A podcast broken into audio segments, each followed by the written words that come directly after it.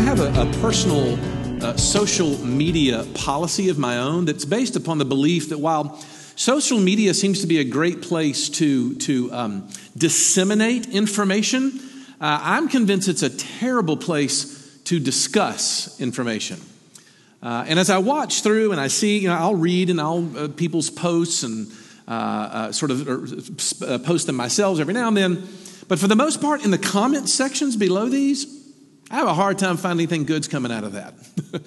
but I, you know, other pastors disagree with me. And uh, recently, uh, in the given the last two months of just sort of upheaval we've had in our country, uh, there was a pastor who decided that he would post his thoughts on our recent decision to change the Mississippi state flag.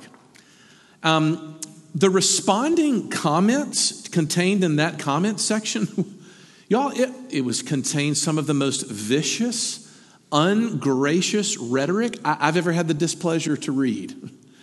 But there was one particular comment that I found particularly pitiful, and it was posted by a young woman um, who, in the midst of just spewing vitriol all around what she was saying, said something to this effect. She was like, Personally, I've never been so confused in all my life. She said, I know that I want to follow Jesus, but listening to both sides of this debate, makes me wonder how I can even do that in good conscience. I really relate to that young woman, and I'm guessing a few more than just a few people here do as well. Like when we a person is trying to say, I genuinely want to follow Jesus in the face of all these challenges in our culture, what do I do? Does God want me to retreat in really safe, isolated Christian huddles? Or does he want me to grab a poster and a placard and jump into the next protest? What does God want me to do? Well, we've been talking these last few weeks at Christ Pres about all of the planks that represent our identity as a church. We've talked about the fact that we are here to proclaim a hope and build a home. Today, we want to talk about what it means when we say we want to launch a healing. And if you'll notice as we've been looking through it, each one of those big planks corresponds to a rather large Bible topic. When we say that we're proclaiming a hope, we mean that we are grounding everything that we do in Scripture. When we say we are building a home, we are talking about the fashioning of this body of Christ that Jesus calls the church. Well, when you start to talk about launching a healing, you're talking now about one of Jesus' most often talked about topics, and that is the nature of the kingdom. And if you really do some Bible study, you'll learn that it was Jesus' favorite topic because he comes along to say, I am coming to be a new king over a brand new humanity. And I've arrived. And so, with his arrival, he comes and brings to fulfillment a long awaited Jewish hope of longing to see the world remade and renewed. Jesus' claim was not only that he was proclaiming a kingdom, but that he was the king by virtue of his death and resurrection. But what you may not know is that Jesus' first announcement of the kingdom came in one of his very first sermons that we just read. From the very beginning, Jesus is saying, Here is what faithfulness to me looks like.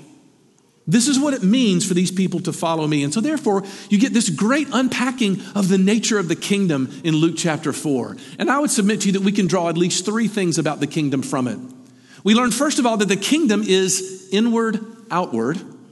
Secondly, we find that the kingdom is local, global. And then finally, eh, the kingdom is Jesus' grace. Let's look at that first one. The kingdom is inward outward. What do I mean by that? Well, I simply mean to answer the question what is Jesus saying here? He's returned to his hometown of Nazareth, uh, and as he's used to doing, he goes to synagogue. Yes, it was Jesus' habit to go to church. And as he was there, I assumed he had already achieved some measure of notoriety. The elders of the church invited him to come and be a guest preacher that morning. And so he chose a very uh, familiar Old Testament passage from Isaiah 61. And what he says is, is he talks about how the writer mentioned about being having the spirit of the Lord upon them that caused him to do these things to proclaim good news to the poor, liberty for the captives, sight for the blind, and freedom for the oppressed. And so the question that has kind of preoccupied Jesus' followers for quite some time is this what exactly was Jesus talking about when he said those things? And what you'll find is this is where a divide forms.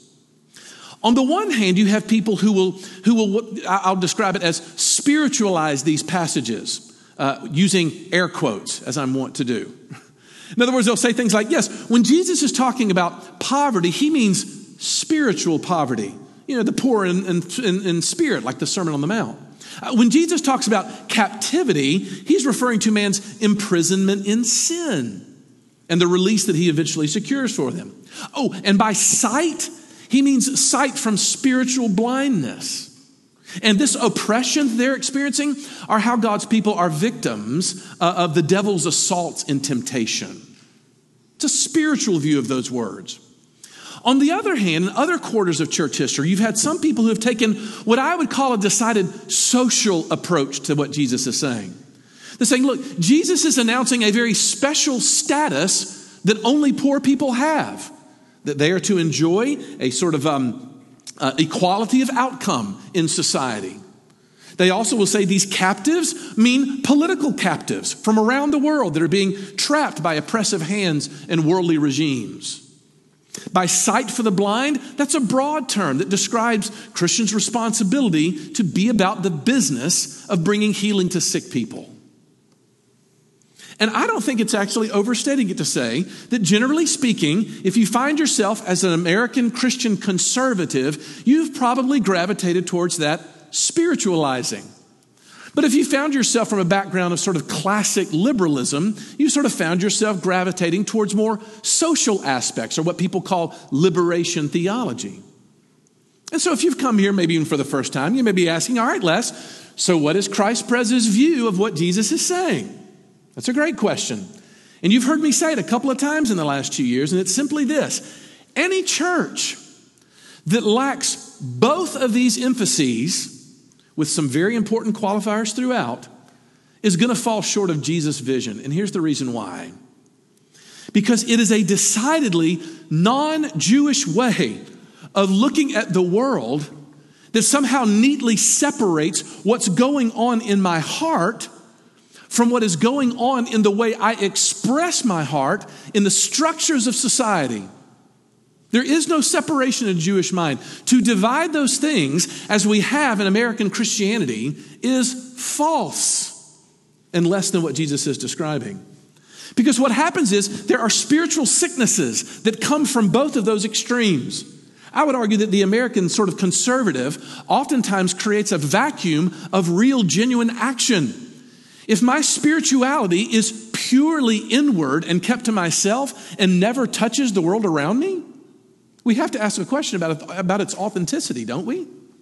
While on the other hand, the liberal sort of looks at these uh, sort of uh, passages and ends up creating a powerful moralism that, in my opinion, tends to underestimate how much our human hearts are going to resist anyone's effort to change us through some kind of legislative action and will actually turn around and get amazingly condescending to people who mess with their agenda. But look, I simply want you to appreciate where Jesus stood with his societal situation. Because Jesus had no friends in the bifurcated social world religiously that he was living in.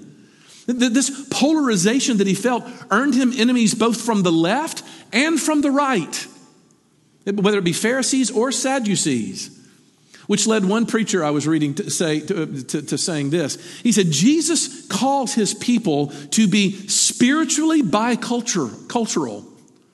On the one hand, we are to live in real communities with real relationships, not only with people, but in the very structures that oversee and create the kind of lives that we have.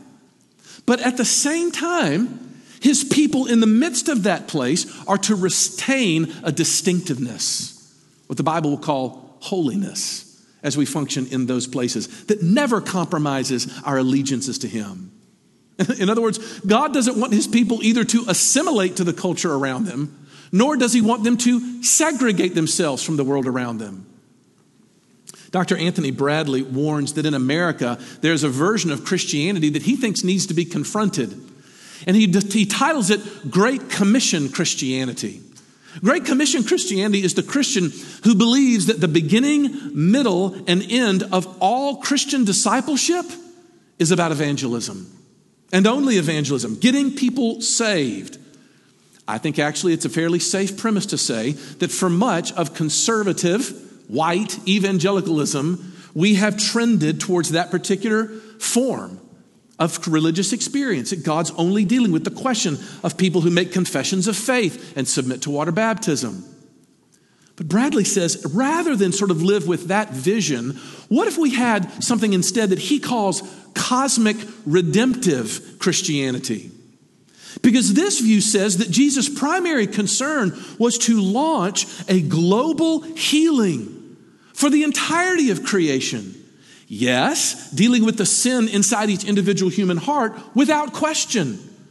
But then moving from that heart into a broadness of Jesus' vision that sees everything in the world to be renewed. Everything, every structure, every place, everything. And so, therefore, this helps us understand how to prioritize and to know to prioritize the way Jesus does. And the way we do that, simply stated, is because a Christian believes that in Jesus' plan of salvation for the whole world, to transform everything around them, it begins in individual human hearts. That's where it starts. And because that's the case, Local churches like this ought to make that their primary concern. Listen to Michael Wilcock on this, one of my favorite commentators on Luke. He says, We must believe, as clear thinking Christians in every age have always believed, that it is the will and plan of God for all wrong relationships, political as well as spiritual, eventually to be put to right. We include, therefore, in our preaching of salvation, the need for the righting of wrong social structures and physical conditions. But we keep at its center the need for the cleansing of sinful human hearts. That is the primary concern of the people of God. And if I can add to it, for what a local church ought to be about. It means that the kingdom of God is inward, outward. We start here with the primary place, the center of human motivation, and that's the human heart. And we trust that God brings it out around. But here, don't miss Jesus' point here. Jesus is not delivering a purely political manifesto or some kind of carte blanche endorsement of someone who is poor just because they're poor. What he's saying, though, actually is, is the poor, though, they kind of tend to get my ministry more than people that are rich. Why? Because their social station in life makes them embrace Jesus with humility. In other words, their physical needs become a very powerful metaphor to understand a spiritual need. In other words, when Jesus starts staying, saying, repent to a broken poor person, it's not a stretch the way it is for someone who is wealthy. Jesus says what he wants you to do is to receive the kingdom of heaven like a child. And that doesn't mean with innocence, uh, you know, and ignorance. What he means is with disenfranchisement. Because a child, we know for a fact, was a second class citizen in that society. He did not have the privileges of other people. And so, what Jesus is saying is if you are wealthy, it will tend to mask for you the true condition of your heart because you're so comfortable physically. After all, Jesus looks at him and says, It's hard for a rich person to get into the kingdom of heaven. Hey, and, and please understand something every single person in this room is rich by, by anyone in the world's recommendation. That means it is a challenge for us to see the kingdom of heaven. There's a special burden on us as wealthy Christians to think through what Jesus is saying. More on that in just a second. The point of this first point is just that Jesus begins in the human heart and then moves out. Secondly, though, the kingdom is not just inward, outward, but it's also local, global. What do I mean by that? Well, look, I purposely left off what Jesus said in verse 19 because it's not that easy to understand. Because this last prophecy that Jesus makes in this spirit led moment is to, quote, proclaim the year of the Lord's favor. Okay, look now, that is actually Old Testament Jewish code that is talking about a very specific Levitical practice that was known as the year of Jubilee. Okay, back, back when the people of God were self contained into an ethnicity, a geopolitical body called Israel, God gave them a number of feast days to celebrate their identity as a people. Well, one of the things He did, and if you've never heard of this, buckle up, because it's going to blow your mind. The Jewish rite has said in the book of Leviticus that every 50 years there was to be a year long celebration. And in that year, nobody worked. You got a year off, and even without a pandemic, you just got a year off. That wasn't funny in the first service, and it's not funny in the second service. I should just stop trying to do that. The second thing that happened is every debt that you ever had was immediately canceled. And the third thing that happened was any slavery in which you had found yourself or that you had acquired in days past was immediately canceled. The year of Jubilee is one of the most radical, social, God inspired social reset buttons that I know of any kind of ancient literature. It's astounding. And I realize that you're thinking to yourself, well, yeah, Les, that's, that's why it's in the Old Testament. They, they did weird stuff like that back then. Okay. Well, then tell me why it is, though, that Jesus takes up the topic himself in his first sermon. What does he mean by that? What are we to glean by that? Well, think about this for a moment. Life expectancy was such in Jesus' day where you had some reasonable assurance, generally speaking, to have at least one year of Jubilee that you would have celebrated in your lifetime. So I want you to imagine for a moment that they actually were celebrating the year of Jubilee during Jesus' time. Hey, by the way, we have no Old Testament record that the Jews ever celebrated the year of Jubilee. Go figure. It was as hard for them as it would be for us to even think about it, right? But let's imagine that that happens. Do you realize that there's a moment where, if you, for at that time, had become disadvantaged because of what your father did, or perhaps your grandfather found himself in slavery or debt indebtedness, and they pass away before the year of Jubilee, you realize that you will be bearing the weight of responsibility for your ancestors' uh, failures. That's on you. Now, why do I mention that? Well, because honestly, I have listened for so many months now of how offended people have been at the thought of having to apologize for sins that you don't feel like you committed or that your ancestry committed. And we look and we say to ourselves, well, I didn't do that. That wasn't what I did. Can't we just quit talking about all this racism stuff? But please understand something that the spirit of the year of Jubilee shows that God was perfectly fine with people taking on the responsibility of things done in the past and confessing it as individuals now. You actually see it explicitly in places like Daniel chapter 9, Nehemiah chapter 9, where those prophets are perfectly happy standing up and saying, God, this is on us. This is our responsibility. Look, the year of Jubilee demonstrated that they were on a different level of humanity because of their ancestors' action. They were living with blessings or cursings that accrued to them by no other virtue than their simple birth. And for that reason, they recognize that I have an accountability that I owe to those people, and therefore I can come in and confess that sin. But of course, by channeling this Old Testament practice, Jesus is sort of getting us to own that spirit of this little half century event. It was central to his message. And again, I realize that for all of us, for many of us, the upheaval of these last months have been, they've just been upsetting. And we just wish that would all go away. Oh, can't we just quit talking about all this racism and divisions? And can't we just talk about solutions? Hey, great idea. What are your solutions? What exactly are our solutions? because all I simply want to mention from this point is it is decidedly not a solution to close our eyes to the struggles of our neighbors and just wish that they would go away. Cross fingers are not a strategy for how to heal God's world. I would encourage us from our own denomination's uh, a, a, a confession of faith. You know, connected to our confession of faith is a larger and a shorter catechism. In larger catechism question 145 unpacks sins that are associated with the ninth commandment.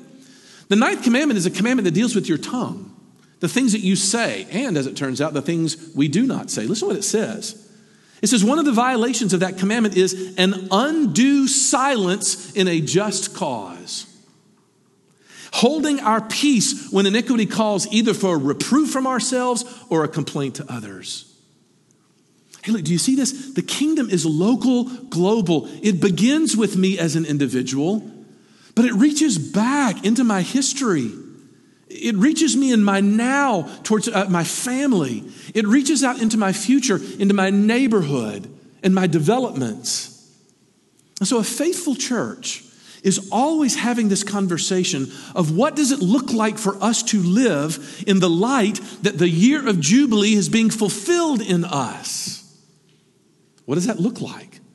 Now, look, I honestly want to honor the fact that we can come to different conclusions about how. Of course, we can. But that we have the conversation is not an option. How can we do that best? One small little addition before we move on to the last point, and that's this. We choose our words very carefully. We say we are here to launch a healing. In other words, we're saying that a local church is properly where transformation starts. It's not always the best place to funnel all of society's solutions through. In, in, other words, we are the launching pad for God's work in the world as a local church. We're not the rocket. You know what the rocket is? It's the lives of individual Christians going out into every corner of God's kingdom far as the curse is found, and doing whatever we're convinced God has called us to do. What can I do? How can I help? All that to say is just because something good needs to be done in the world doesn't mean that it needs to be funneled through this church. Uh, the church has made this mistake lots of times through its history. Oftentimes, we complicate and make it worse, frankly. And we need to entrust that God is using, by His Spirit led grace, God's people in every area of life. So, yes, so the kingdom is inward, outward, it's local, global, and then finally, the kingdom is Jesus' grace. Don't you love how this passage ends? Jesus finishes reading the story, then he goes and sits down, kind of stares everybody. It's very dramatic. All eyes are fixed on Jesus. What's he going to say? and he basically stands up and says, Hey, you know what you just read about? You know that passage you just heard? You know all that redemption it was talking about? You ready for this? It was all about me. I'm the one. It's, like that moment in Iron Man, you know, where Tony Stark gets up and he says, I am Iron Man. And I find it more than a little interesting that Iron Man then goes on to give his life to save the world. Wonder where they got that idea. Look at what Jesus says in the verse. He says, Today, this scripture is fulfilled in your hearing. That's a good word to underline. What does he mean when he says fulfilled? Because the rest of the book of Luke really records exactly what Jesus means when he says he's going to fulfill it. And here's what I think he's saying He's saying, Yes, this ministry of mine, it is going to undo you. It just is. And what it's going to do is going to be very uncomfortable, but it's going to expose you as a spiritual fraud. Yes, it will lead you to a material poverty that will be a metaphor for your spiritual poverty. That's what it's all going to do. But you know what? Do not fear. Because I am going to uphold both. I'm going to uphold both the shattering demands of the year of Jubilee, but I'm also going to absorb the punishment for all of your offenses of it. Don't you see the genius? There's no way man can live under the crushing design of the year of Jubilee unless there is one who will say himself, I will absorb on your behalf what God has directed at his people for their failures. Hey, let me ask you a question. How will you stand before a holy God? Will your fingers be crossed, hoping that you merited enough? Or will you stand on the sure foundation of Jesus Christ? who said very clearly, It is now fulfilled in your hearing. It all meets in me. Because once that happens, you kind of start to talk differently. It leads me to a story that I'll close with of a large, prestigious British church that had planted another church in the inner city of, the, of, that, of uh, London. And it was interesting because once a month they would invite uh, the members of that other church into the mother church uh, for a communion Sunday. And the pastor looked up on this particular Sunday at the communion rail that went all around the front of the, of the stage. And he looked down and he saw one of his members, who was a judge, kneeling at the communion bench right next to a thief that he had put into jail some years before. And there they were together at the communion bench. Well, after the service was over, the judge was walking out with the pastor, and the judge looked at the pastor and said, Did you notice who was kneeling beside me at the communion rail this morning? Man, what a miracle of grace.